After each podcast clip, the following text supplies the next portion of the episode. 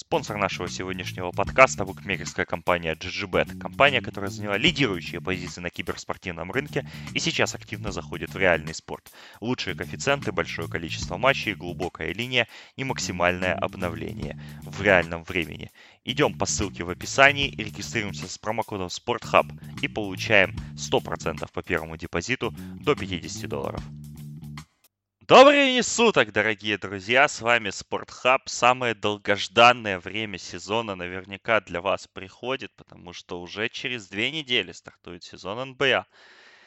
И это, конечно же, главное событие для всех, потому что все ждут NBA, все хотят смотреть баскетбол. Лето было ядерным, лето было меняющим лигу. Мы имеем очень сильный сезон перед нами. И, в принципе, наверное, я думаю, что это будет один из самых интересных и неоднозначных сезонов за последние, не знаю, наверное, лет 10 как минимум. Но вот это все мы будем обсуждать вместе с нашими постоянными гостями, постоянными экспертами и вообще с кем угодно. Я Александр Прошута, ведущий этого подкаста. Алексей Борисовский сегодня со мной. Леш, привет. И, и поздороваемся, и я расскажу, что, что и, и где нас ждет.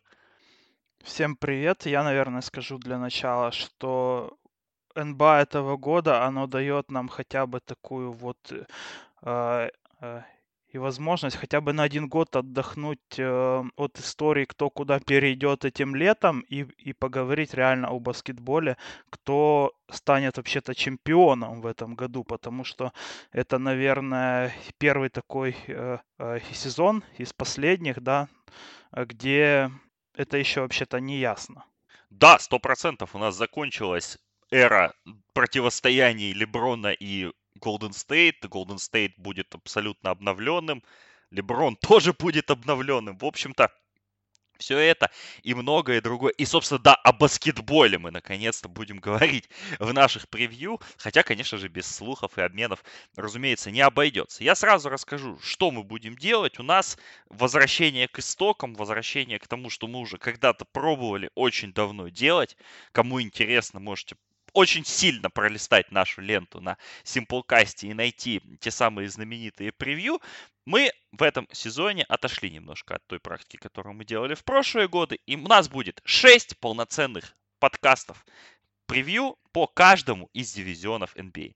То есть по три подкаста на конференцию. Но, конечно же, мы не оставим вас без ваших любимых классических подкастов «Как проиграть квартиру на ставках НБА» и полюбившийся вами в прошлом году Луспол. Но это будет немножко попозже, когда у нас вся компания соберется в одном месте, и мы наконец-то сможем плюнуть друг другу в глаза.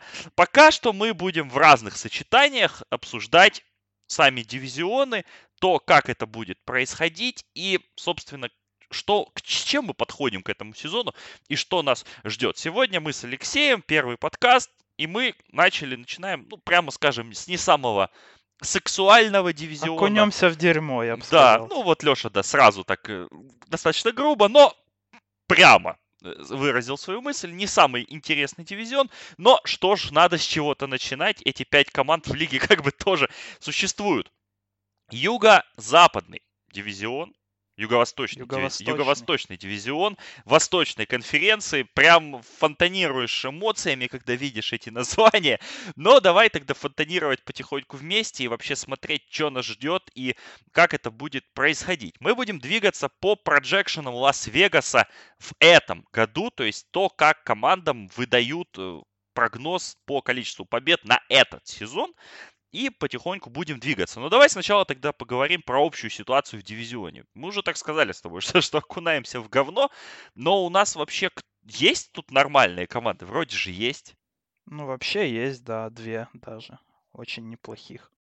Да, ну, Орландо Мэджик и Майами Хит у нас мы так выделили как претендентов на плей-офф. Вашингтон Атланта и Шарлот, ну, они у каждой команды свои задачи, свои показатели.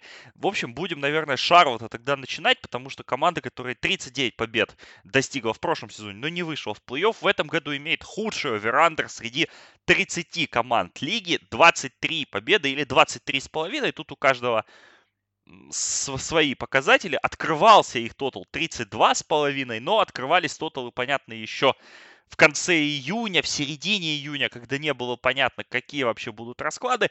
У Шарлота, конечно же, главное событие межсезонья – это уход Кембы Уокера, который после 9 лет покидает и Северную Каролину переходит в Бостон, и Шарлот, по большому счету, остается у нас без своего франчайз-игрока, без главной звезды и без того, кто, собственно, эту команду в последние годы очень сильно тащил. Также команду покинули Джереми Лэмп, Фрэнк Каминский и завершивший карьеру Тони Паркер.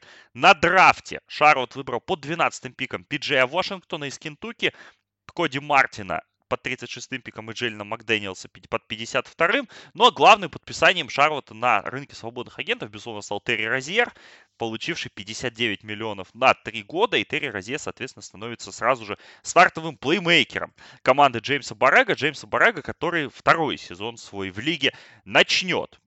Projected Start and Five. Да, ну вот не говори. Projected Started Five, Терри Розьер, Николя Батум, Дуэйн, Бей, Дуэйн Бейкон, Майлз Бриджес и Коди Зеллер. Вот такой вот отряд самоубийц или убийц, я даже не знаю, пойдет э, в этот сезон и 23 победы по Лас-Вегасу. Поэтому вопрос, соответственно, очень простой. Является ли Шарлотт слабейшей командой NBA? Я думаю, если они не самые слабейшие, то уж явно близко к, этому дну. И 23 победы, мне кажется, это даже многовато для этой команды. Потому что э, я думаю, вообще основная задача на этот сезон, как для Шарлот, так и для нас в этом подкасте, это найти игроков уровня НБА в, в их составе. И они будут решать эту задачу, я так думаю, в этом году. И вообще, и вот теперь Хорнет ставится, наверное, ну, вот, наверное, главным ну, для них вопросом будет, сможет ли тот же самый Розье тащить команду, да, на себе стать разыгрывающим будущего. Что вообще представляет из себя и Малик Монк, и, и Бейкон там тот же самый. Что они имеют в Майлзе Бриджесе.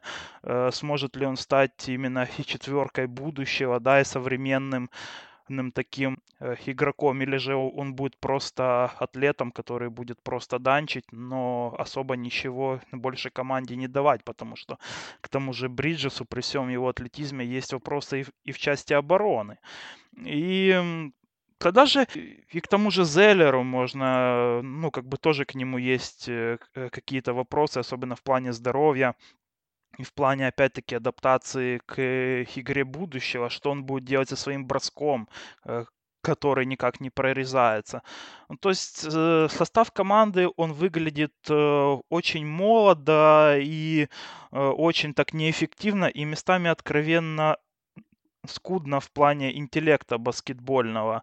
И все это будет вот под руководством тренера, который любит э, бежать вперед. Я думаю, что, ну, хотя бы под э, такую игру, да, вот что сделали правильно Шарлот в межсезонье, хотя бы как бы на бумаге, это то, что они взяли себе Розье, который хотя бы может и бежать, а у Барега это одно из основных качеств, которое нужно. А, э, а насколько умно и качественно он это сможет делать, то они уже будут проверять в в самом сезоне. Но я жду, что будет очень сложно этой команде брать э, победы, что усадят Николя Батума, к концу будут давать все-таки больше времени и Бейкону, э, и Мон, и это ну, не сулит ничего хорошего в плане результатов команды. И вот э, готовясь к подкасту, я как-то себя словил на мысли в плане Шарлз, что как-то мы очень быстро прошли этот этап, когда еще Кит Гилкрист был э, перспективным игроком и надеждой команды, а сейчас он уже превращается в такого ветерана, который-то не особо ей нужен. Самое забавное при этом, что Кид, Киду Гилкристу-то всего у нас 26 лет э, при этом всем, да, потому что он был он выпустил он One and Done, да, из Кентукки, и уже сколько, сколько лет в лиге, да, уже 7 а толку по большому нет. Внезапно. Драфт 2012 года. То есть уже 7 лет прошло, да, и в принципе, и в принципе, то, что сам Майкл Кит Гилкрис, раз уж мы так за него зацепились, он говорил на медиа дне в лиге о том, что он не знает, входит ли он в долгосрочные планы команды, и, судя по всему, в этом сезоне он особо, сам особо расщ... не рассчитывает поиграть на каком-то приличном уровне, я думаю, что и Шарлот да. не особо Так про него и не говорили вообще, вот, ну вот, э, опять-таки, готовясь к подкасту, я там читал высказывания людей, да, из Шарлот, и и про него ну, вообще, ну, просто какая-то такая э, ну, вообще ничего нет про Кида Гилхриста. Есть про Бейкона, есть про Вашингтона, есть про Монка, про Розира, конечно же, есть. Э, очень много про Бриджеса, прям очень. Даже про Марвина Уильямса, как, как э, о лидере команды и раздевалки, да, есть. О Киде Гилхристе ничего. Но это четко показывает, что на него а, рассчитывают не особо.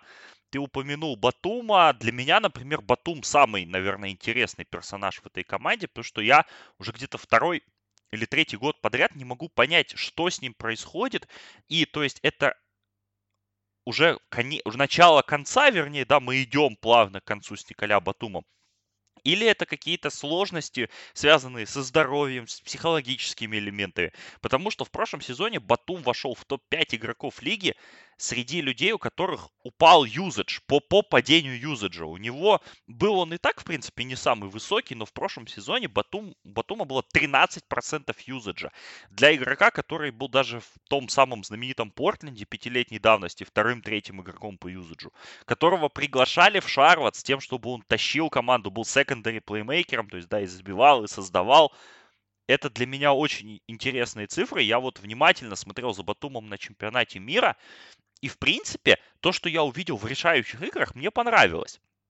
Потому что в игре с Америкой, да, опять же, маленький юзадж, но он здорово выполнял хорошие, качественные функции, помогая тому же Фурнье, тому же Деколо, и во многом Батум стал такой незаметной причиной победы Франции над Америкой. Потом он здорово сыграл в матче за третье место. И здесь вот понятно, что его контракт по большому счету не меняется.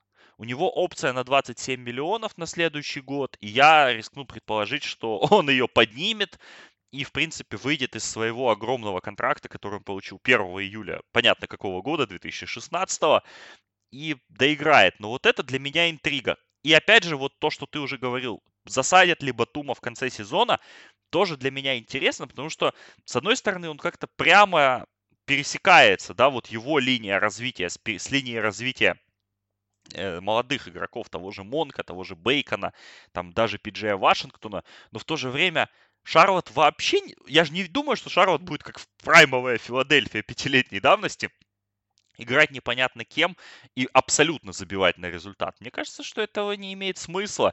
И то, но вот этот баланс, как они найдут, да, вот между развитием молодежи, вернее, даже не развитием, а поиском понимания того, та ли это молодежь и стоит ли с ней идти вперед в ближайшие 5-6 лет, и достижением каких-то результатов, потому что, как, как всегда говорили, что проигрывать всегда плохо. Это формирует очень плохие привычки у молодых игроков, которые потом, соответственно, с которыми они потом приходят уже во взрослый баскетбол, вернее, взрослеют и становятся хуже.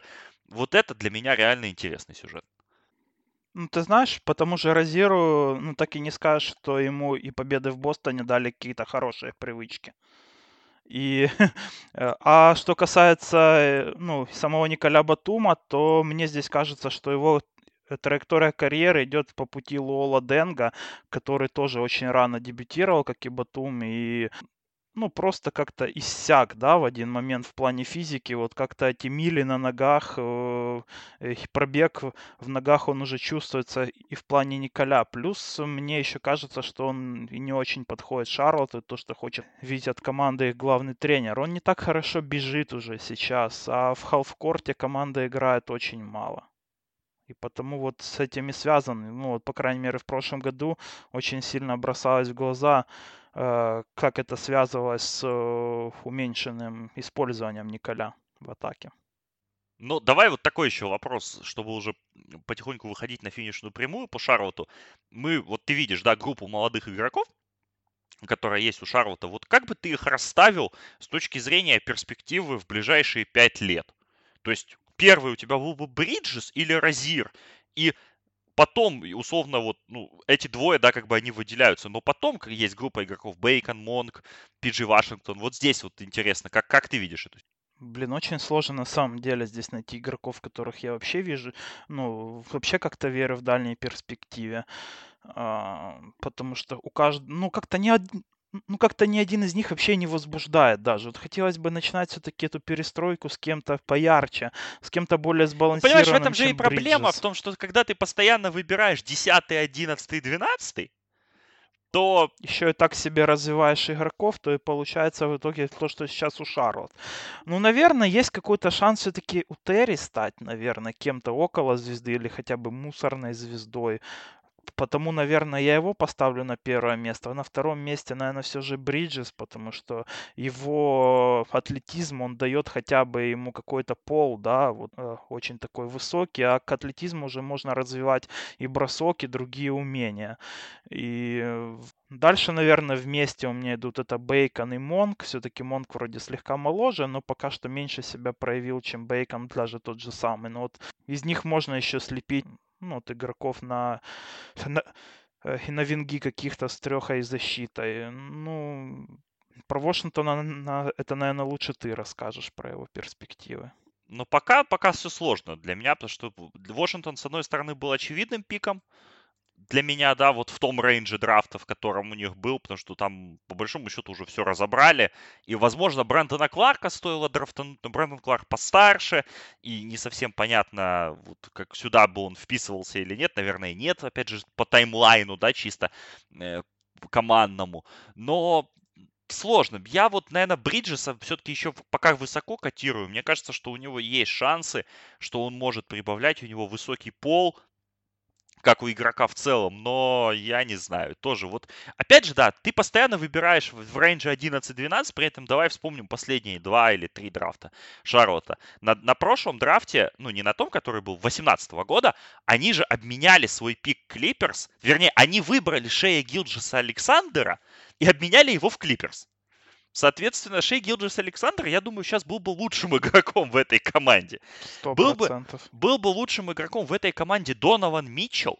Я даже не задаю этот вопрос, потому что это же одна из причин, по которой Стив Клиффорд покинул Шарлот в свое время, потому что он хотел Донована Митчелла, и он публично озвучивал свою позицию, что в этом рейнже драфта я вот хочу этого игрока, если он будет доступен. Митчелл был доступен под тем выбором, под которым Шарлот взяли Малика Монка, я, опять же, как большой поклонник Малика Монка еще с тех времен, я считаю, что это не самый плохой пик. Но здесь, опять же, кто во что превратился и кто в какую ситуацию попал. Поэтому как-то так, тяжеловато будет Шарлотом. Ну и вот у нас еще мы договорились между собой по каждой команде выделять свинг-плеера, то есть игрока, который может изменить все в сезоне, как в позитиве, так и в негативе.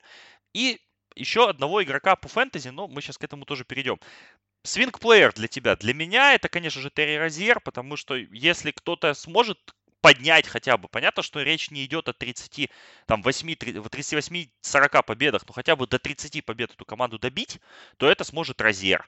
И он же, в принципе, может эту ситуацию абсолютно торпедировать, если он окажется, ну, человеком переоцененным, да, очень мусорным и которому жестко переплатили. Кто для тебя такой игрок? Я с тобой согласен со всем, что ты сказал. Давай тогда про фэнтези. Игрок, мимо которого бы ты не прошел в этой команде, и игрок, мимо которого бы прошел. Я, наверное, становлюсь... Я все-таки верю, продолжаю верить в Монка. И я, если там, да, в последних раундах я бы, наверное, его задрафтовал, мимо бы прошел, безусловно, мимо а, Кида Гилкреста, который абсолютно бесполезен. Марвин Вильямс, мне кажется, его тоже падение ждет. Ну и Батум, я в прошлом году драфтовал Батума у нас в лиге. И, ну, честно говоря, это был тот, тот еще experience, да. Не очень, да. А, для меня, для фэнтези здесь нужно, вот в плане Шарлот я бы разделил и на два типа фэнтези. Для очкового, да, фэнтези, где все э, э, категории, они преобразовываются в очки, то я бы взял здесь Розира явно, потому что ну, стату вроде ассистов и подборов он будет явно читерить, там те же перехваты там, а вот в плане категорийного фэнтези, конечно, с Розье уже сложно будет играть, потому что он, скорее всего, будет убивать и проценты, и потери.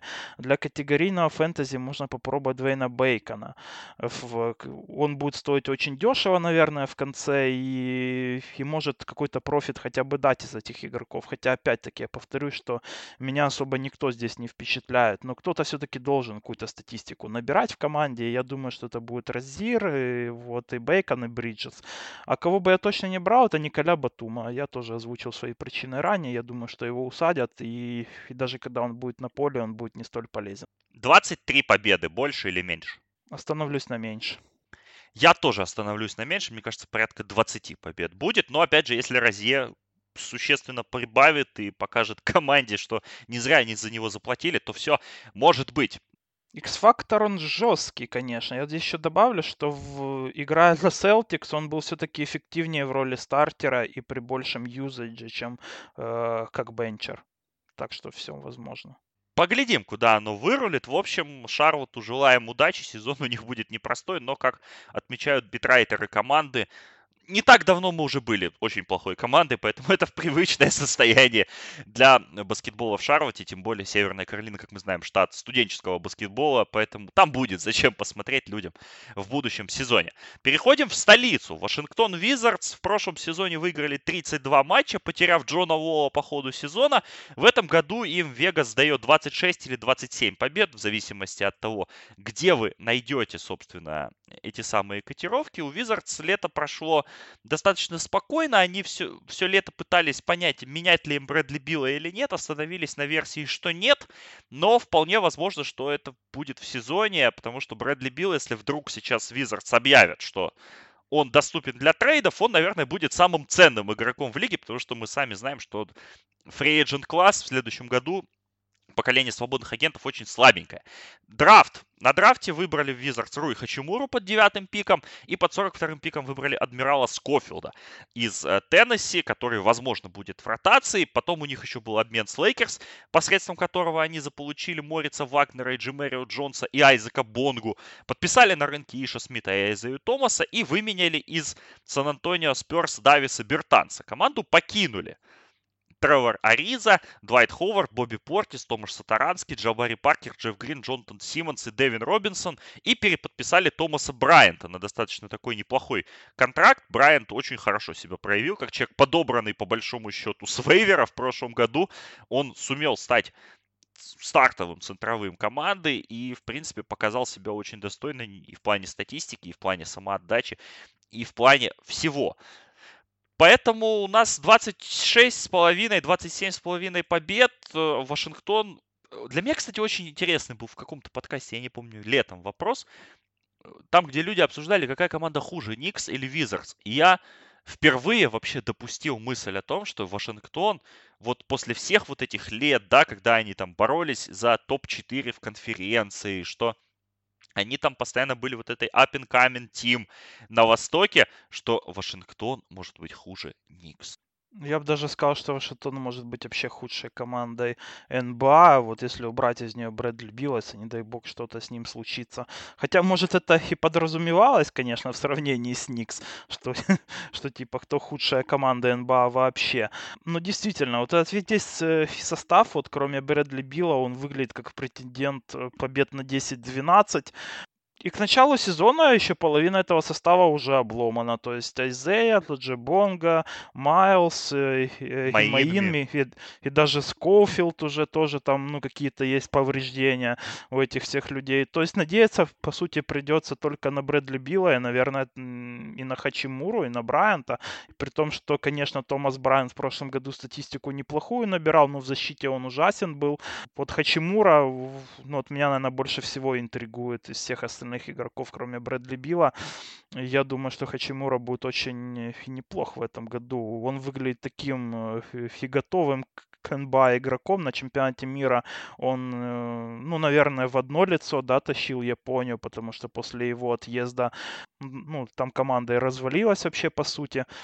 Так что ну, конечно, будет сложно очень Wizards, тем более, что Билл отказывается подписывать контракт. Это неизменно, это вызовет массу всяких спекуляций по поводу этого. А что делают с командой спекуляции об обмене главной звезды, мы могли увидеть на примере прошлогоднего Нового Орлеана.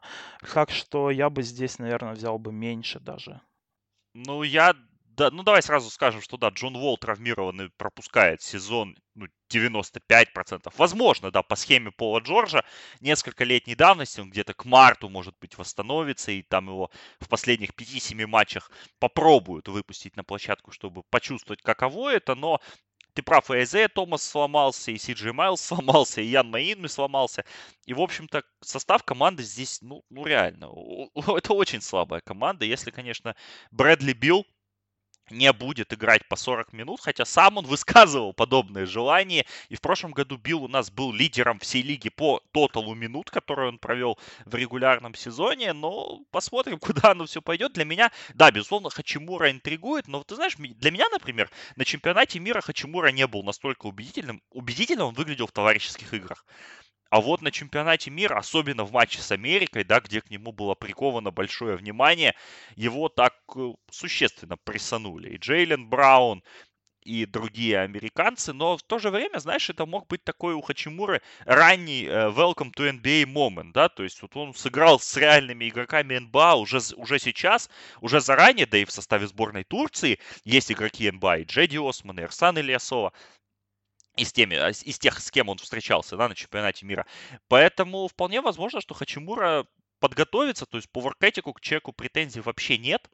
И он может быть интересный в этой команде. Еще один человек, которого я бы вот для меня интригующий игрок, это Давис Бертанс, потому что во-первых, удивительно, как Сперс от него отказались. Да, мы сейчас не будем вообще вспоминать всю вот эту катавасию, которая привела к тому, что им, по сути, вынужденно пришлось от с него... Моррисом. Да, с Моррисом, с Демаре Кэрролом, Моррисом и всеми вот этими ситуациями, но Вашингтон заполучил в лице Бертанца очень достойного игрока, игрока, которого, в принципе, по конструкции состава им не хватало, то есть бросающего форварда, который в теории может и центром быть, и на третьем номере еще с европейских времен он иногда играл, но здесь он, наверное, будет скорее четверкой. И вообще я легко вижу сюжет, при котором Хачимура и Бертанс стартуют вместе. На позициях форвардов, и Томас Брайан стартует на центре. И это получается такая достаточно агрессивная, бегущая и бросающая команда. Нельзя забыть и про Троя Брауна. Вот здесь, в этой ситуации, потому что мы говорили про Шарлот и про то, что им надо искать вот этих игроков то есть на будущее. Трой Браун – это самый высокий пик сейчас э, наряду с Хачимурой в команде. Браун был у нас, по-моему, 15 или 14 пиком драфта 2018. И что он наиграл в первом сезоне? Да, по сути, ничего. Он то был травмирован, то не вылезал из ротации. И сейчас у него опять травма на 4 недели. Он пропускает весь тренировочный лагерь, в какой форме он подойдет к сезону, никто сказать не может. Игрок Браун, наверное, интересный. Но я, например, на тот момент драфта, когда его выбирали, я не понимал, за какие заслуги его выбирают под таким высоким пиком. И вот сейчас Трой Брауну, наверное, надо доказать, что, что он что-то может, что он неплохой баскетболист. И я более чем уверен, что и условия для этого ему создадут, потому что ну, команда же, ну, мы видим эту команду, да, мы видим этот ростер, и, честно говоря, я, я вот в этой ситуации, мы сейчас, конечно, можем уйти далеко, но я в этой ситуации не понимаю одного. Вот что здесь, почему Санона в эту команду не вызвали? Потому что, ну, блин, у них тут первые номера, все как на подбор. Так пацанчик бы приехал из Украины, слил бы им сезон, выбирали бы в топ-3, да и все нормально бы было. Ну, это, по-моему, мы это просто обсуждали в одном из наших мейлбэгов, да. Я там, ну, твой ответ я там, ну, вот слегка дополнял, ну, вот теми словами, что э, отсутствие в этом составе как раз-таки Юсуфа Санона, оно очень красноречиво говорит о том, э, о том, что о нем думают в самом Вашингтоне. Ну, это да, тут я с тобой согласен, и, в принципе, по летней лиге он никого не впечатлил. Но вот в эту именно команду по таймлайну, мне кажется, что он хорошо подходит, потому что как раз тут очень много таких игроков, которым надо развиваться, или которые, наоборот, уже как Сиджей Майлз. Ну, блин, ну, Сиджей Майлз стартовый третий номер. Ну, вы серьезно, ну, ну, ну, ну куда? И эта команда еще типа на что-то претендует. Хотя вот опять же, мы понимаем, что да, есть Брэдли Билл, легитимная суперзвезда лиги, я думаю, с этим никто не будет спорить. И есть Джон Уолл, который, ну, после травмы, да, но он все равно звезда, он звездный разыгрывающий. В какие-то моменты даже был там топ-5 разыгрывающим лиги. То есть, в принципе, какой-то фундамент у них остается, если, конечно же, Билла не поменяют. Ты, кстати, как считаешь, нужно ли менять Билла и какова вероятность того, что это все-таки состоится в сезоне? Ну, Билла менять не нужно, если он не будет вообще требовать обмена, конечно. Но я же опять-таки говорил еще зимой, кажется, нам очень часто задают такие вопросы. Какую следующую суперзвезду обменяют, да? Или кто потребует обмена следующих? И, и вот мне кажется, что Брэдли Билл, вот он и будет этой следующей звездой, которая потребует обмена, потому что об этом, ну, прям все кричит. И вот эти проблемы отношения с тем же Джоном Волом, э, и в данный момент отказ о продлении контракта, хотя ему прямо сейчас э, ну, хотят э, и максималку готовы дать, да, и, и то, что если он еще сейчас не потребовал этого обмена, то я думаю, что это случится в ближайшие месяцы, когда он выйдет на паркет в реальных матчах и просто посмотрит, э, кто вокруг него и скажет, да ну вы что, ну куда? Да, может быть, может быть. Давай, свинг-плеер, ну, Брэдли Билл, наверное, свинг-плеер. Хотя, может быть, Хачимура еще в позитиве, если все-таки...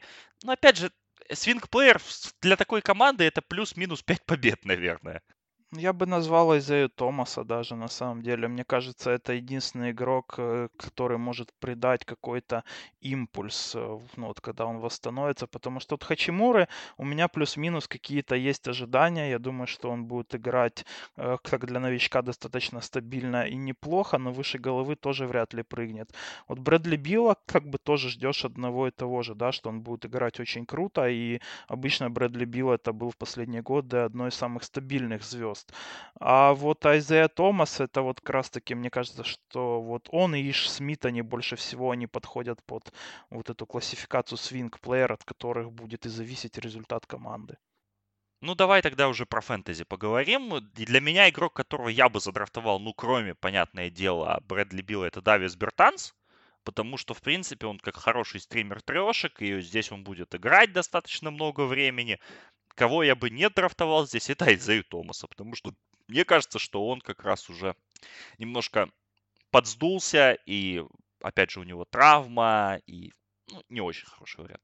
А, кого бы я бы взял, это Хачимуру. Вот, я думаю, он будет опять-таки доступен очень поздно в последних раундах и способен, как для новичка, дать неплохую эффективность э, э, и статистику хотя бы в плане очков и подборов. Я думаю, что и пару ассистов он способен дать. Э, кого бы я не брал, наверное, все-таки Брэдли Билла уж как-то слишком стрёмно. Ну, и повторение ситуации с Антони Дэвисом прошлого года, и то, что Брэдли Билла могут, ну, банально где-то в марте усадить, когда по идее, ну, если у вас лига с плей-офф, тем более фэнтези, да, то когда он вам нужен будет, э, то Брэдли Билл может быть недоступен в самых важных для вас матчах. Давай закончим уже. Вашингтон, 27,5 побед, ты считаешь, что меньше? Ну, мне кажется, что меньше с этим составом и с тем, что уже травмы посыпались. Здесь нет ни глубины, ни качества почти на всех позициях. Я тоже, наверное, скажу, что меньше, особенно если Билла обменяют или зашатдаунят. Ну, состав здесь на 15 побед, если, если убрать Билла в лучшем случае. Идем дальше. Следующая команда, которая вот, наверное, уже так больше позитива навешивает на нас, когда мы на ней начинаем говорить, потому что команда действительно перспективная, молодая, свежая, и которая как раз в этом сезоне должна сделать... Яркая. Да, яркая. И команда, которая должна удивить в этом сезоне, ну или, по крайней мере, приподняться над тем уровнем, который у нее есть. Атланта Хоукс 29 матчей выиграла в прошлом сезоне. В этом году Атланте прогнозируют 33,5 победы. Да, пока не, до попадания в плей-офф еще далековато, но, в принципе, некоторые аналитики уже и попадание в плей-офф им прогнозируют, но сейчас мы это обсудим. Насколько это легитимные претензии. Конечно, главное событие у Хоукс разворачивались вокруг драфта, потому что у них был восьмой, восьмой и десятый пик. Кто забыл уже, я напоминаю. И они воспользовались правом обмена, у них было много пиков второго раунда. В общем-то, они выбрали под четвер... они поднялись на четвертый пик, который принадлежал базово Новому Орлеану, поднялись туда, забрали Деан... Вообще, вернее как, четвертый пик принадлежал Лейкерс, которые выиграли в лотерее, но Лейкерс его обменяли на Энтони Дэвиса, и, соответственно, потом уже к Пеликанс пришли Хоукс с этим обменом, и Деандре Хантер, форвард Вирджинии, национальный чемпион 2019 года в составе UVA приходит под команду, команду по четвертым пикам, по десятым пикам Кэм Реддиш, по 34-м Бруно Фернандо из Мэриленда. На рынке свободных агентов они подписали Эвана Тернера, они э, произвели еще, э, они послали Джабари Паркера, выменяли Демиана Джонсона в, в обмене на Самари Спелманом, выменяли Алина Крэба в том самом обмене, который помог Бруклину затем подписать Кевина Дюранта и Кайри Ирвинга. Ну и потеряли Торина Принца, соответственно, в том же обмене. Кента, Кента Бейзмора, Дюэйна Дедмана, Дейонту Дэвиса, Амари Спелмана, Майлза Пламли и Джейлина Адамса. Поэтому вот стартовая пятерка у Хоукс сейчас намечается. Трей Янг, Кевин Хертер, Деандре Хантер, Джон Коллинз и Алекс Лень, который сейчас подошел к training camp у с небольшой травмой. Вообще тоже много травм сейчас у Хоукс, но в принципе все они достаточно несерьезные и команда Ллойда Пирса, который второй сезон свой начинает в Атланте, в принципе, выглядит неплохо с одной стороны, на бумаге, да, потому что мы видели концовку сезона от Янга. Я лично большой фанат Хертера, это все знают. И Хантер для меня, в принципе, объяснимый пик на четверке. И Джон Коллинз, понятное дело, ну и Алексей Лейн, разумеется. Но мне кажется, что команда внезапно очень дырявая у Атланты.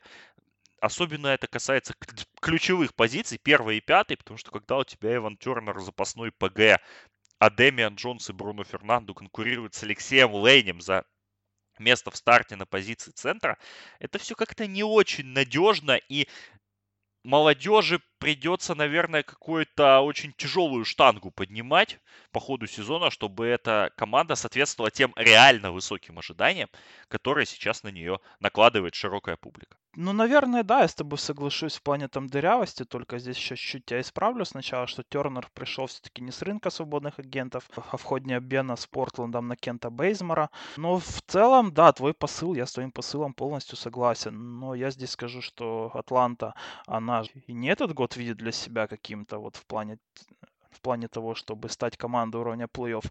Мне нравится, что у Хокс есть план явный. То есть вот они себе четко подбирают молодых игроков. У них есть куча пиков, да, и они не боятся даже и подняться за нужным им игроком. Да, пускай там некоторые говорят, что они переплатили за того же Хантера, но они четко знали, кто им нужен на этом драфте, они за ним э, поднялись, они его взяли.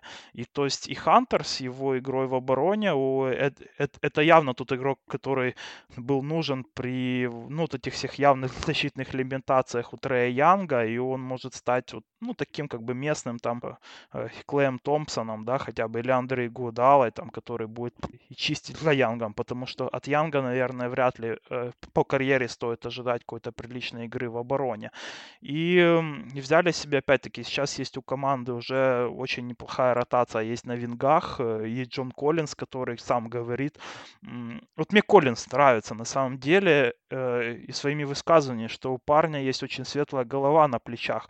Он очень часто от молодых игроков я встречаю заявление, что вот я хочу стать звездой, да, я там хочу такую статистику, я хочу там такую стартовую роль себе.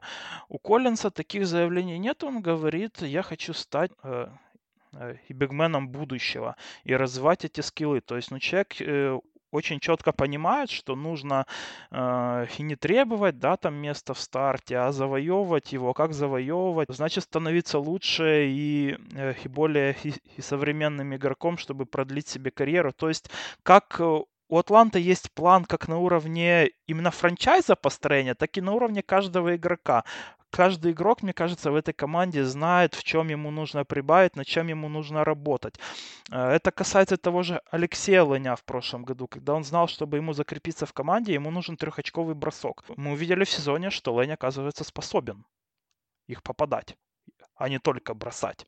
Э, и здесь э, вот в плане будущего Атланты, это мне, конечно, очень нравится, как работает в целом и менеджмент, и тренерский штаб этого клуба, как-то все это смотрится целостно, и после этого драфта вот эта вся картинка будущего, она еще больше начала складываться, что она будет образовываться команда вокруг бегущего и растягивающего центрового и бигменов двух, да, и эм, и с разыгрывающим, который знает, когда и куда и кому отдать пас. И, э, и вингов, которые одновременно они будут хороши и в защите, и трешки бросать. Ну, это классно но, возможно, не в этом году.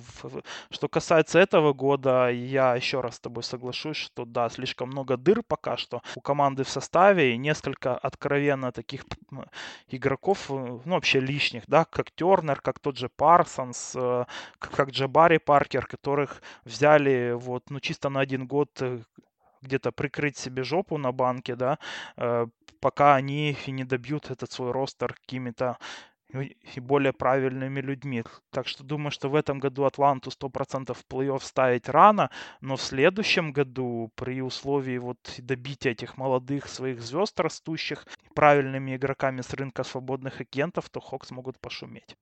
Ну, я к твоим словам про Парсонс и Тернера, тут важно отметить, что это все же дампы по зарплатам, потому что они приняли все плохие контракты с пиками и Крэба, и Тернера, и Парсонса, и у Атланты сейчас 103 миллиона долларов в платежке, почти 104, но самые большие контракты Парсонса, Тернера и Крэба истекают, и после них идет контракт Дандре Хантера, как четвертого пика, 7 миллионов, и на следующий год у команды больше 80 миллионов платежки, если потолок вернее, как, нет, потолок у нас 109 будет, ну, 76 миллионов у них платежки, при этом истекает из важных игроков у них только Лейн. Ну, которого и, можно ну легко ну, да. ставить если он опять-таки... Да, которого можно легко оставить. Сейчас Леша получает 4 миллиона. Я думаю, что от условных 15 на 2 он не откажется ни в коем разе. Или 30 на 3 даже, я думаю, он вполне может претендовать на эти цифры, если у него получится хороший сезон. Да, потом, конечно, нужно будет и Янку платить, и уже можно будет начинать платить Джону Коллинсу на будущее, но у них чистая платежка идя вперед, и это важно, конечно, и Атланта так не гласно, но об этом говорят в лиге, что Атланта строит новый Бруклин. То есть Атланта строит ту инфраструктуру молодых игроков и игроков, соответствующих рядом с ними, которые, ну, не совсем молодые, но опытные, которые бьются, которые сражаются. У команды есть идентичность, команда показывает игру, и потом уже на этом молодежном фундаменте, да, они, они его дополнят теми там звездами или рядом со звездами, ну, в общем, статусными подписаниями в тот момент, когда у них будет для этого финансовая возможность. А финансовая возможность у них будет уже совсем скоро. И поэтому для Атланты это сезон важный, он такой переходной скорее, да, но это сезон, в котором они должны вот реально эти 5-6 лишних побед прибавить. То есть им прогнозируют плюс 4 победы от прошлого года. Мне кажется, что где-то 5-6, вот для них эта планка должна быть. И, понятное дело, они должны качественно играть от дня ко дню и развиваться. И в первую очередь это касается Янга, во вторую, наверное, Хёртера. И очень мало говорят о Кеме Редише, как по мне, Reddish это самый потенциально интересный актив вообще у Атланты, потому что я вообще ни разу не удивлюсь, если Reddish реально, ну ладно, круче Зайна Вильямсона он вряд ли будет, но он окажется, например, по силе вторым, третьим игроком драфта, хотя его выбрали под десятым пиком, потому что Reddish был большой жертвой Дьюка в прошлом сезоне, еще больше, наверное, чем Арджи и Барретт, и вот в Атланте, как раз в такой свободной команде, которая бежит, которая много владений, много свободы, много возможностей для созидания, талант Редиша может раскрыться очень круто. Дай бог ему побороть свои проблемы со здоровьем, и мне кажется, что это может быть очень интересный проспект. И вообще тут ну, вся команда интересных проспектов, включая Винса Картера, который идет на свой рекордный 22 или 23 сезон. Он тут остается как дедушка уже, наверное, чтобы подкасты записывать или там, я не знаю, э, эфиры на местном телевидении вести. Но Картера сохранили, это хорошая, наверное, новость. Я вот, кстати, хотел задать вопрос. В одном из подкастов тоже услышал такое сравнение, что вот Трей Янга сравнивали много на момент выхода на драфт со Стефом Карри.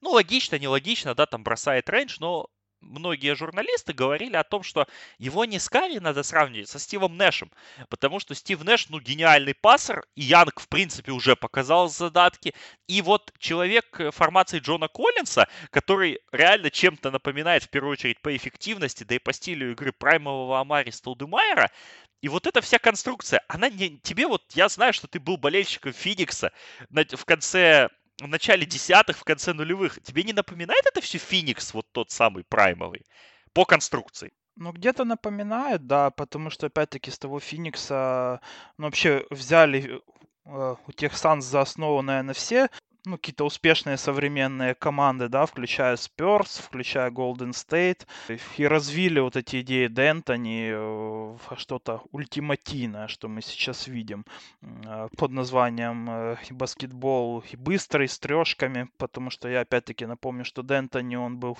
первым, наверное, тренером, который сказал своим игрокам, что открытая трешка это самый эффективный бросок вообще в баскетболе, и Феникс тогда шмалял трехи в, в отрывах, в быстрых них это была единственная команда, которая такое делала в том, ну, уже на данный момент архаичном э, э, баскетболе НБА.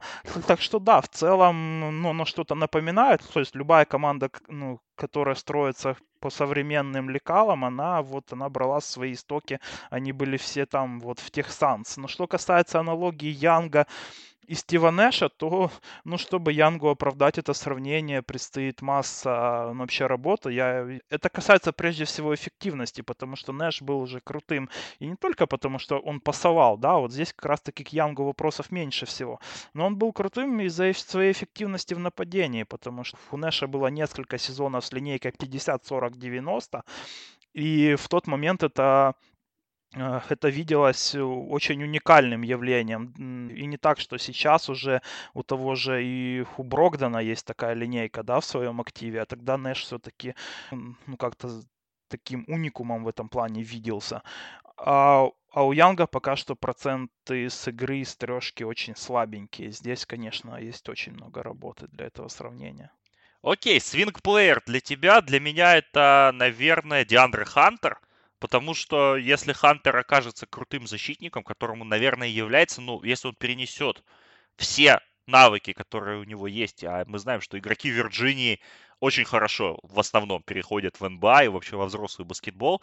Если Хантер даст им тот защитный элемент, который нужен команде, вот такой бегущий, агрессивный, веселый, то мне кажется, что вот как раз вот этот рывок, о котором я говорил, 5-6 побед сверху, он вполне может быть. Я жду, что Хантер будет очень хорош в, в обороне. И тренерский штаб уже говорит о том, что он будет играть Хантера столько, сколько возможно. То есть явно больше 30 минут хотят давать Хантеру. Ну, и потому он для меня, ну, как бы, ну, уже меньше такое значение имеет в плане свинг-плеера, потому что я жду от него реально. Ну, я как-то знаю, вот, чего ждать от Хантера. Чего э, и не знаю, и чего ждать, это от э, от Янга, наверное, потому что, мне кажется, от его эффективности и прогресса в нападении будет зависеть не меньше, чем от защиты Хантера. И несмотря какую мы в целом версию Янга увидим в этом году, или, или с самого конца прошлого года, или или слегка только, ну, или что-то среднее там э, между концом и началом ну, вот его первого сезона в лиге, это и будет определяющим значением. Окей. И по фэнтези тогда пройдемся. Я бы Джона Коллинса тут драфтовал, если есть возможность, потому что очень эффективный игрок. Высочайший процент реализации. Да, в прошлом году было смешно, что он в первой части сезона, он там пропускал игры, вернее, как в части до Нового года он пропускал, потом он ряд игр провел, у него был всего один перехват, если у вас категорийная фэнтези, да, но при этом он свои там 18 плюс 9 будет ковырять, а может даже и на 20 плюс 10 выйдет, плюс еще и трешку подкачает, и штрафные он не порит. В общем, для меня Джон Коллинс интересный пик. А вот кого бы я не драфтовал, ну вот с Янгом пока, у меня были очень сложные отношения с Янгом в прошлом году, и пока что я вот, я верю, да, я знаю, что он крутой, я был одним из тех людей, которые оправдывали Атланту в этом обмене с Дончичем, но вот в этом году я бы так поостерегся его драфтовать, особенно с учетом того, где его топовые фэнтези-сайты ставят по проджекшенам. Это вообще какой-то космос по мне. Я бы тоже брал Джона Коллинса, я согласен э, с твоей аргументацией по поводу этого пика. Это действительно ультимативный фэнтези-игрок. Э, кого бы я не брал, это тоже Трей Янг. Наверное, кто слушал наши топ-50, он знает мою аргументацию, мою очень так подробно. Здесь я скажу, что я от Янга жду скачка скорее в следующем году, а не в этом. И пока что все-таки эффективность будет огромной проблемой, если вы будете играть с ним в и фэнтези-лиге, потому что так как убивает Янг э, процент с поля, и это очень сложно компенсировать кем-то. В общем, если вы слушали наш топ-50, вы молодец. А если вы не слушали, patreon.com slash sporthub, подписывайтесь и слушайте обязательно наш топ-50. Единственный легитимный рейтинг игроков э, в NBA. Идем дальше тогда. А, ну давай, блин, опять я э, забежал наперед. Тотал у нас 33,5 победы, больше или меньше? Мне кажется, больше. Если 33 с половиной, то чуть-чуть больше. Наверное, все-таки 34-35. Ну, думаю, что этот тотал, в принципе, очень неплохой. Ну, где-то видится 34-35 скорее побед. Но я вижу здесь в той табличке, что ты мне скинул. У других есть у букмекеров вообще 36. Вот здесь я бы уже взял меньше. Ну, то есть, понятно, в диапазоне между 33, 33 и 36 победами где-то у нас Атланта остановится. Идем дальше. Команда, которая в прошлом сезоне удивила. Команда, которая в прошлом сезоне взорвала.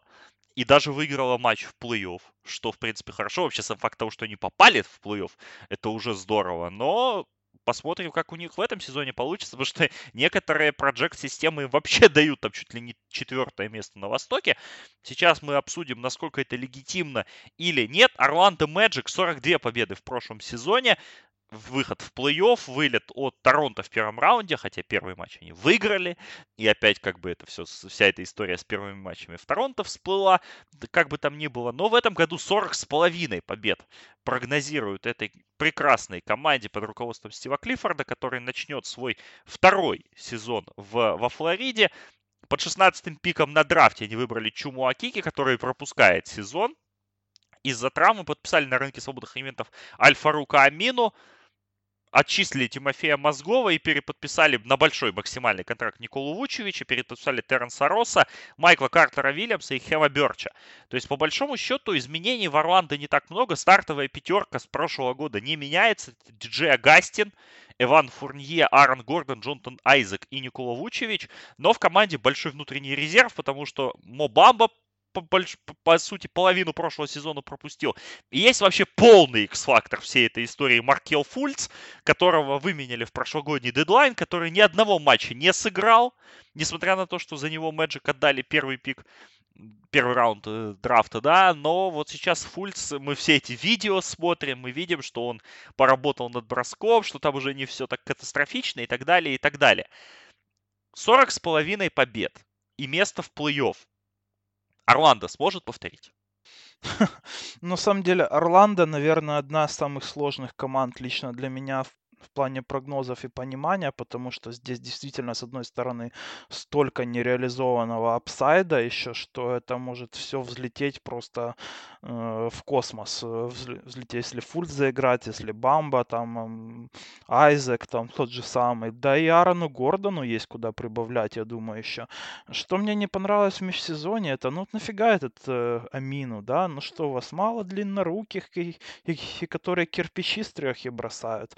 Ну, у вас же есть уже, ну, как бы целый комплект игроков, наверное, там даже две пятерки, которые могут защищаться, меняясь в обороне. Ну, нафига вам еще один такой же игрок? Ну, возьмите вы какого-то шутера более эффективного, э, который бы вам раскрывал площадку для проходов Айзеков, для для того, чтобы Вучевичу было более комфортно в краске оперировать, э, для да тот же самый и Рос, и Фурнье, они любят играть в проходах, делают это довольно эффективно. Ну, как бы для них как раз-таки раскрыть площадку, это ж милое дело было бы. Ну, нет, ну, берутся эти всякие Майкл Картер Вильямсы, э, Альфа Руки Амину, ну, в общем, ну явно, что менеджмент Орландо, э, ну мы знаем, что он пришел из Милуоки и все еще грезят вот этими длиннорукими игроками вроде Яниса и ищут новых Янисов они ищут. Здесь вот мне кажется, что Magic в прошлом году играли так как раз таки круто, потому что ну, вот у них разыгрывающий был как раз таки тот, который и подходил им, да, потому что все-таки Огастин это очень такой надежный человек и хорошо бросающий трехочковый, и как раз таки раскрывающий площадку, что после Пейтона для них вот оно им именно очень большой имбуст. Задышала команда. Да, да, да. И я же поэтому говорю, что еще один шутер здесь э, еще бы больше раскрыл игру. Но мы имеем э, такую ситуацию, что как на шутеров придется надеяться на прогресс дальнейший Аарона Гордона, который в прошлом году как-то, ну как-то так себе первый год у него был при Клиффорде, и на того же Фульца, что он ну, как-то начнет реализовывать свой потенциал. Фульц, кстати, выглядел очень хорошо в первом матче, уже осеннем, да, в пресизоне. И я смотрел, как он бросает на тренировках. Ну, наверное, много кто смотрел. Его техника выглядела очень неплохо. Так что есть в целом надежды. Но этот ростер можно было бы реально слегка получше дополнить и сконструировать, как мне кажется. Что мне еще не понравилось, это то, что все-таки вот Бамбу а, они ставят выше Берча сейчас, а в, а в прошлом году Орландо стали лучшей защитой э, последних месяцев чемпионата как раз-таки во многом из-за Берча, который к тому же круто играл на чемпионате мира, то есть э, свой уровень, э, как минимум человека ротации, он, э, ну, я думаю, что он уже закрепился в, в качестве такого крепкого ролевика НБА. Сейчас они они сказали, что, ну, в принципе, это командная философия такая я у Орландо, у Клиффорда, что человек, который был травмирован, он не может свою роль, он пока что потерять не может. Потому Бамба сейчас выше Берча в ротации. Ну, наверное, для будущего это лучше, но если мы рассматриваем результаты команды в этом году, то, может быть, из-за этого и будет одна-две две, э, и победы упущены, особенно и на старте сезона. Если в целом так подвести черту, мне кажется, что на Востоке эта команда способна снова зайти в плей-офф. И даже, опять-таки, я спокойно вижу, как они могут стать и четвертыми, да, если весь этот потенциал внезапно начнет реализовываться. Особенно это касается, наверное, вот и Фульца, и Айзека, потому что позиция запасного разыгрывающего, она просто очень плоха у Орландо. Здесь ну просто обязательно нужен хотя бы какой-то приличный уровень от Маркеля. А вот Айзека тоже, ПФ, да, СФПФ с Гордоном, вот они должны тоже начать реализовывать свой потенциал э, и в полной мере, чтобы Орландо смогло стать какой-то грозой Восточной конференции. Но в целом эта команда, я думаю, что уровня плей-офф даже с возможным и вероятным, наверное, э, и регрессом от Николы Вучевича и от Огастина, который, кстати, в прошлом году провел свой лучший сезон в карьере, наверное. Вот как-то много говорят про Вучевича и его регресс, да, но я бы отметил, что Огастин, он не менее, ну, ему это угрожает, потому что человек бросил 47% с поля, и при этом его процент с двушек, э, он был на 7% выше ожидаемого процента, то есть попаданий. То есть он буквально реализовывал там те броски, которые от него не ожидались, э, ну, по крайней мере, на уровне компьютеров, э, вот, которые он, в принципе, раньше не попадал. А, так что есть где расти, есть э, где и наоборот падать, и потому вот уровень в 41-42 победы, я думаю, что это реалистично. Да, я с тобой абсолютно согласен почти, практически по всему сказанному, потому что очень сложная команда для проджекшена, потому что, да, с одной стороны на весах у нас есть прогресс Фульца, прогресс Айзека, вот это видео в Твиттере, да, я, мы его все видели, как Джонатан Айзек в предсезонной игре в одном владении успевает на пяти позициях защититься, да, и ну, ну это реально впечатляет. Есть Бамба, есть э, тут, да, тот же Арт Гордон даже, да и Ивану Фурнье есть куда прибавить, особенно с учетом того, насколько Фурнье сильно выглядел на чемпионате мира, удивительно сильно для меня, но вот э, в НБА он так не выглядел в прошлом году, и Фурнье уже подбирается к контрактному году, у, у Агастина истекающий контракт, что, что важно отметить, да, поэтому в принципе, вот это одна часть весов. С другой стороны, действительно, Вучевич подписал контракт, и есть все основания для предполагать, что он регрессирует. Агастин, 31 год, ты все про него сказал. Подписание Амину не совсем понятное. 132 миллиона у команды в платежке и 123 миллиона на следующий сезон. То есть они запакованы, по большому счету, сами виноваты, сами себя так запаковали. Но и идти им особо некуда. То есть им нужно прибавлять только из того, что у них есть, и тех э, элементов, которые, собственно, в команде уже присутствуют. Поэтому тут нечего особенно добавлять. Свинг-плеер для меня Маркел Фульц это однозначно, если он прибавит, если он начнет показывать уровень хотя бы, вот для него сейчас сравнение, которое мне понравилось, Кевина Коннора, если я не ошибаюсь, это Шон Ливингстон. Возможно, Фульс не станет суперзвездой. Ну, для этого теперь нет особых предпосылок, да, несмотря на то, что он первый пик драфта, и первый пик драфта абсолютно однозначный на тот момент. Но Шон Ливингстон то тоже был четвертым пиком драфта в свое время. И да, пускай и травмы, и все, но у Ливингстона получилась очень крутая, успешная карьера ролевого игрока, который четко вписан в роли, который четко знает, что он может делать, и по своим э, специальностям, да, баскетбольным, они игроки где-то похожи. Поэтому если Фульц хотя бы будет реально вносить вклад в игру команды, то это может круто изменить сезон Орландо. Для меня свингплеер это Айзек, э, все-таки третий сезон в НБА, и пора уже показывать ему свой потенциал, начинать реализовывать, и как раз таки в третий год обычно игроки делают наибольший скачок в своем развитии, и Айзек мне очень нравится своей э, защитой, то, что он уже готов вот играть в обороне и может меняться против любого игрока на паркете, но если он сможет еще прибавить хотя бы чуть в нападении, хотя бы показать э, вот и трехочковый бросок, да, средненький, но трехочковый бросок, то с его атлетизмом этот игрок может уже по своему уровню быть около All-Star и уже в этом году. И это сделает для, для Magic просто огромную разницу. Да, вполне похоже. Ну, давай тогда по фэнтези пройдемся. Ну, мой фэнтези пик понятен, это Айзек как раз, потому что я его, в принципе, очень высоко котирую. Всегда и котировал. И если вы играете в категорийное фэнтези, то стилоблоки вам Айзек подтащит однозначно. А если вы играете в очковое, так там за стилоблоки хорошие очки дают. Э, кто не в курсе, стилоблоки это перехваты плюс блокшот. Да, поэтому я Джонатана Айзека однозначно беру, если есть такая возможность. Вот мимо кого бы прошел, мимо, ну, Вучевич, как бы понятно. Опять же, кто слушал наш подкаст топ-50, тот в курсе. Э, если не слушали, опять же, подпишитесь, послушайте. Но я не верю в Вучевича, особенно с учетом того, что он получил контракт. И а еще один год, когда мы не верим в Вучевича в фэнтези. Хотя предыдущие три года он скептиков успешно срамил. Да, здесь в плане Вучевича, конечно, игрок такой сложный в плане фэнтези. Если в плане качества игры мы здесь от него ждем явного регресса, особенно в обороне, да, то в плане фэнтези он, в принципе, всегда статистику очень хорошую давал. Так что я не могу сказать, что я его прям э, и не буду рекомендовать брать. Я думаю, что свою статистику где-то, ну, может, не, ну, и не совсем на уровне прошлого года, но близкую к ней он дать способен. Э, вот кого хотелось бы, наверное, порекомендовать взять, это Фурнье. У него были микротравмы в прошлом году, которые и не дали проявить себя на полную. А так в целом э, Фурне, я думаю, что можно взять его в районе где-то 90 и сотого пика, если вы играете в одногодках на Yahoo или на ESPN. И этот игрок, ну, в предыдущие годы и без этих э, микротравм он, он давал полезность на топ-60. То есть здесь такой мини-апсайд и такой пик, э, который э, казалось бы, невзрачный, но который может э, дать вам реальную пользу. Тогда идем дальше, будем заканчивать уже подкаст. Последняя команда в этом дивизионе, фаворит дивизиона, по мнению букмекеров, и, собственно, да им, наверное, по нашему мнению тоже, но сейчас мы это выясним. Майами Хит 39 побед в прошлом сезоне. Команда не попала в плей-офф.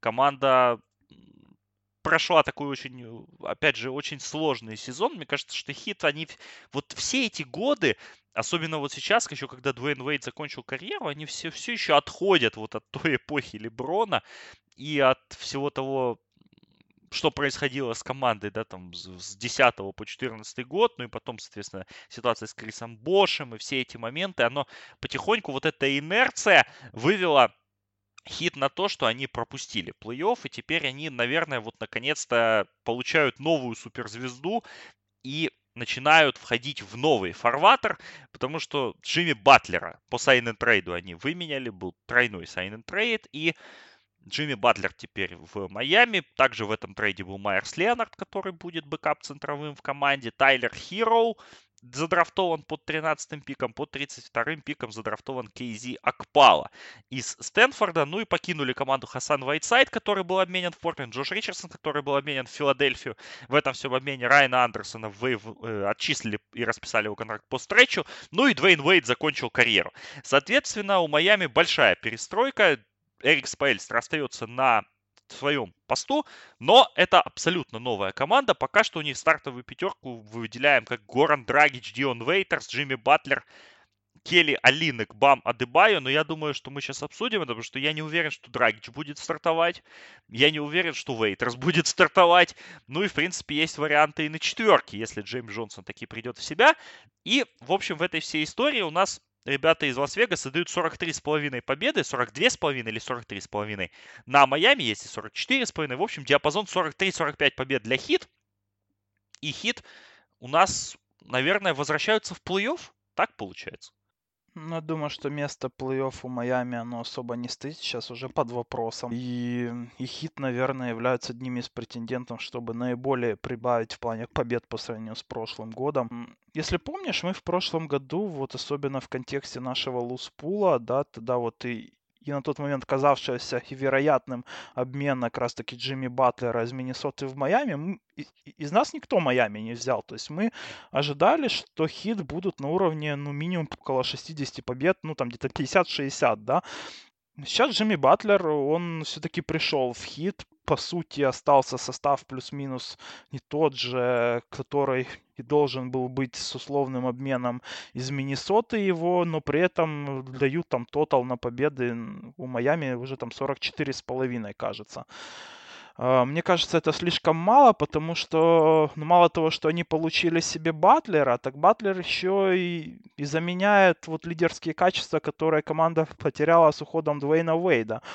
И я очень плотно слежу за их тренинг-кэмпом, и там видно прям по всему, что, что ситуация в Майами, она, ну, вообще и на 180 градусов она отличается от той, которая была у, у Батлера в Миннесоте. То есть, если там эти все молодые игроки считали себя звездами и не хотели работать, то в Майами как раз-таки такая, ну, такая культура как раз-таки чернорабочих была уже в предыдущие несколько лет, что все игроки особенно молодые, а, они привыкли реально и пахать, и они даже сами там Джимми Батлера челленджат на то, кто из них там раньше придет на тренировку, к примеру. Ну, в 3 часа ну, ночи.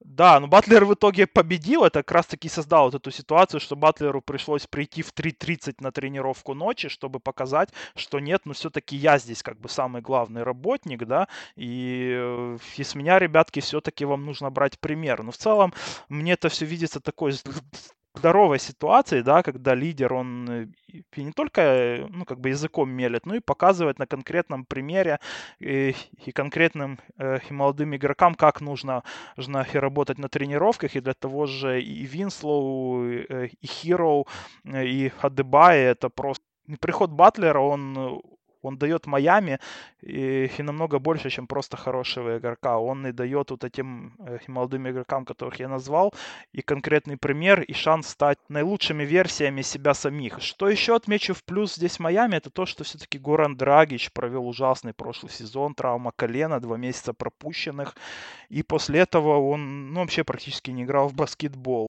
Драгич и прошлое межсезонье он тоже боролся с последствиями травмы операции, особо не тренировался. Он отметил, что это первый э, за два года, ну вообще лето первое, когда он мог реально поработать над своей силой ног и в принципе ее вернуть. А мы помним, что два года назад Драгич был старым, а сейчас про него как-то вообще особо и не говорят, и говорят, ну так как будто бы, ну вот как ты тоже сказал, что он может быть не будет стартовать, да, и это реально такое, ну, ожидание, вот вокруг Драгича сейчас ожидание вот на этом уровне, низком, как раз таки. Мне кажется, что все-таки Горан э, по своим умениям, он э, он все-таки чуть выше этого. И в контрактный сезон его он постарается вот провести очень сильный год, чтобы получить еще один контракт, э, ну, как бы крупный, остаться стартовым разыгрывающим. Этого же ждут и от Вейтерса, который, ну, по нему сообщение, что он вообще в лучшей форме в своей карьере. Ну, мы это часто слышим, да, в плане там предсезонных, но, наверное, и в плане тренинг-кемпов, но в первый раз подобное высказывание в карьере можно встретить относительно Диона, у которого обычно, ну, его главная проблема как раз-таки в плане физухи была всегда, ну, Игрок любит сходить в Макдональдс явно. Так что физическое состояние ему поможет. Вот и он сильно вес сбросил, оно позволит уменьшить количество травм. А без травм то Вейтерс был неплохим игроком. Тот же самый Хиро, Дерек Джонс, от которого можно ждать скачка в своем развитии, который в обороне просто все выжигает тоже. И Адебайо, от которого, ну, это опять-таки один, наверное, из главных претендентов на breakout сезона и приз главному прогрессирующему игроку этого сезона. Ну, все, мне кажется, говорит о том, что Майами смогут удивить в этом, в этом году. Да, тут очень много складывается факторов в одно место. И если мы говорили про Орландо, что вот есть вот такие моменты, есть вот такие, здесь они более-менее очевидные, потому что да, Дебайо тут, конечно, самый очевидный вариант, что ушел Хасан Вайтсайд, никто не будет занимать его минуты, и, в принципе, Бам должен спрыг, спрыгнуть выше, прибавить и показать какой-то хороший уровень. По Драгичу я с тобой не очень согласен, на самом деле. Да, он здоровый. Опять же, наверняка есть отголоски еще того сумасшедшего Евробаскета двухлетней давности. Были, вернее, да, в прошлом сезоне, потому что, ну, это всегда тяжело, и большое лето в сборных оно догоняет, но мне кажется, что Драгич немножко сдал, и не исключено, что это может, даже и к лучшему для Майами, да, то есть он, может быть, его переведут на скамейку, Джастис Винслоу будет основным первым номером, ну, номинально, да, понятно, что функции болхендлинга они там разделят между собой, Вейтерс, Батлер и Винслоу, ну, Драгич с бенча это, по-моему, еще более агрессивное оружие, чем чем Драгич просто в старте, если он, конечно же, будет к этому готов. И вот так вот по каждому игроку, в принципе, можно идти. Тайлер Хироу, на которого серьезно рассчитывают в Майами. Ну и даже Кендрик Нан, который стал большой звездой летней лиги, который задал, за, застолбил за собой место в стартовой пятерке и вернее, в ротации, да, вот в ростере, в активном, и, в принципе, тоже может быть интересным игроком. На самом деле, мне кажется, что у Майами тут хороший потенциал. Реально, рывка, наверное, не стоит ждать только от Юдониса Хаслима, и то по понятным причинам. Поэтому, в принципе, да, у Майами ситуация перспективная. Ну, слушай, вот какой сезон подряд мы говорим о том, что у Майами хорошие шансы, что у Майами правильная культура, и что тотал больше должен быть легким какой, третий, четвертый год, а, а по большому счету оно... Ну, но не только в прошлом не оправдали. Ну да, но все равно, как ты знаешь, от Майами хочется вот, чтобы они были в топ-3, чтобы они прошли хотя бы раунд в плей-офф. А этого как-то пока нет, и я не знаю, вот где здесь они пройдут раунд в плей-офф? Сильнее ли они? Ну, они точно не сильнее Милоки и Филадельфии, это как минимум.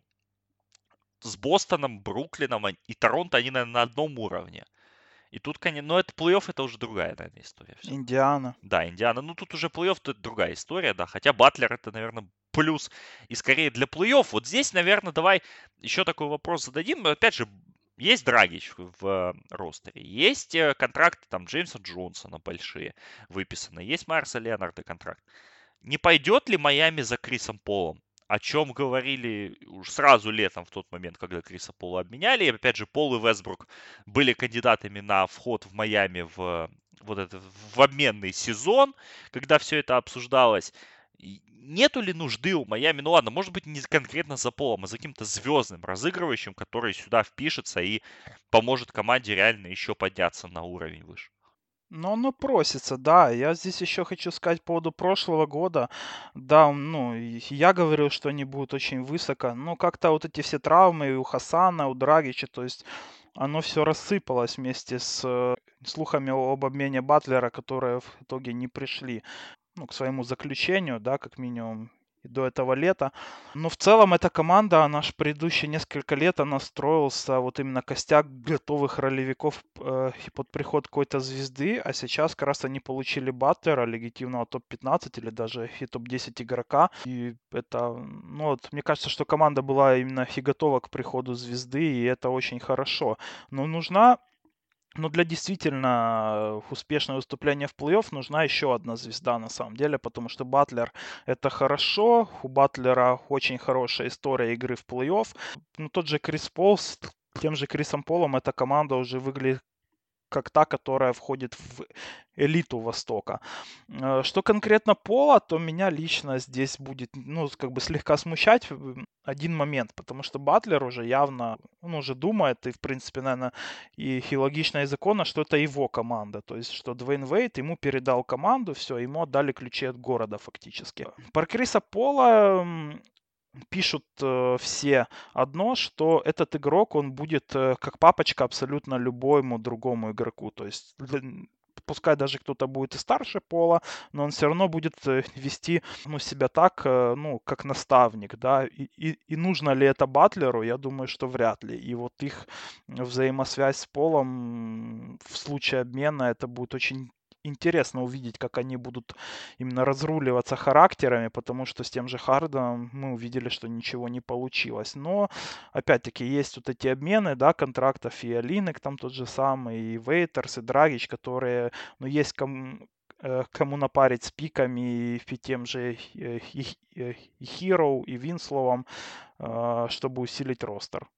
Да, ну посмотрим, как у Майами пойдет пойдет ли Пэт Райли на еще один суперзвездный обмен, потому что сейчас они в хардкэпе, у них 136 миллионов, 108 миллионов платежка в следующем году, с учетом опции игрока у Джеймса Джонсона и Келли Олиника, я думаю, они оба их поднимут. А вот на лето 2021 года, на то самое, да, на которое сейчас готовятся очень многие команды в лиге, всего 60 миллионов у Майами в платежке. Да, им придется платить Баму, им, возможно, придется платить Тайлеру Хиру, опять же, продлевать кого-то из ролевиков, но, в принципе, 60 миллионов, то есть есть столько же еще денег, для маневра и для подписания звезд. Поэтому очень интересно, как Пэт Райли замутит вообще вот эту всю ситуацию. И там же платежки скаканут, извиняйте, я чуть э, здесь перебью, потому что э, через два года платежку уже прогнозируют, вот в, в лето 2021 года платежку прогнозируют в районе 125 миллионов, и это существенное увеличение.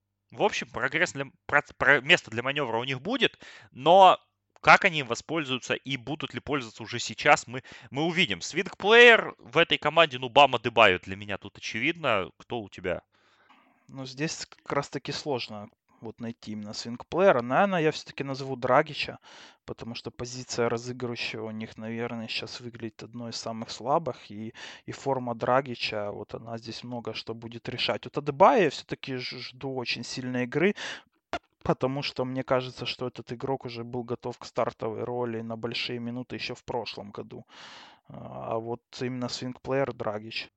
По фэнтези я бы здесь, ну, кроме Адебайо, логично, драфтовал бы, наверное, не знаю, ну, Джимми Батлера в первом раунде бы драфтовал, наверное, если у вас побольше лига, или вдруг он упадет у вас во второй раунд, то Джимми Батлер, наверное, хороший пик. Не драфтовал бы Тайлера Хиро, потому что несмотря на то, что Тайлер Хиро, наверное, будет одним из лучших, если не лучшим, по проценту реализации штрафных вообще во всей NBA, а, потому что он практически не мазал штрафные в колледже и очень точен в этом аспекте. Мне кажется, что и роли у него не будет большой, и времени не будет, и очень ограниченный у него fantasy upside конкретно в этом сезоне, несмотря на всю мою любовь к Тайлеру мне кажется, что не потянет он в этом сезоне, поэтому если у вас не династия, да, если у вас одногод...